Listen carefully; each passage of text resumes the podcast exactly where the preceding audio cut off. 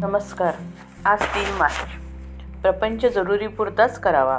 पुष्कळ लोक जोडधंदा करतात. म्हणजे त्यांचा एक मुख्य धंदा असतो आणि त्याला मदत म्हणून दुसरा धंदा करतात. त्यांचे सर्व लक्ष मुख्य धंद्याकडे केंद्रित झालेले असते. म्हणजे जोडधंद्यामुळे जर मुख्य धंद्यात व्यत्यय येऊ लागला तर तो जोडधंदा जरुरीप्रमाणे बंदही करतात. किंवा नफा नुकसानीचा प्रसंग आला तर जोडधंद्यातला धंद्यातल्या नफा नुकसानीकडे विशेष आस्थेने पाहत नाही. प्रत्येक माणसाने परमार्थ हा मुख्य धंदा ठेवून प्रपंच हा जोडधंदा म्हणून करावा. म्हणजेच प्रपंचात होणाऱ्या लाभहानीचा परिणाम भगवान भगवा भगवंताच्या अनुसंधानावर होऊ देऊ नये. परमार्थाच्या आड प्रपंच न येईल अशा युक्तीने वागावे. भाजीला जसे मीठ लागते तसा प्रपंच परमार्थाला प्रपंच लागतो.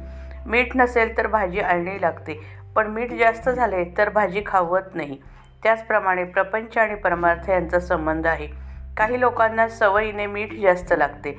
तसे ज्यांना प्रपंचची सवय झाली आहे त्यांना तो जास्त लागतो. त्यांची गोष्ट निराळी. पण ज्यांना प्रपंच नवीन सुरू करायचा आहे त्यांनी तर तो बेतानेच करावा. भगवंत डोळ्यापुढे ठेवून वागावे. प्रपंचात व्यवहार जतन करावा खरा. पण प्रपंच हाच काही सर्वस्व नव्हे. भगवंताचा विसर हा कोणत्याही कारणाने झाला तरी तो बरा नाही.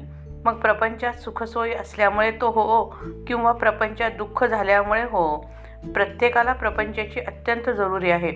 पण आपण त्याला वाजवीपेक्षा जास्त महत्त्व देतो आणि त्यामुळे सर्व बिघडते. प्रपंच पाहिजे आणि दुःख नको असे म्हणणे वेडेपणाचे आहे. मूल असेल तर ते असेल तर ते कधीतरी आजारी पडायचेच. प्रपंच हा कुणाला सुटला आहे? हा प्रपंच हा संसार भगवंतानेच उत्पन्न केला आहे. तर तो कुणाला तरी सुटेल का?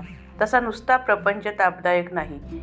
तर अकुंचित प्रपंच हा तापदायक आहे.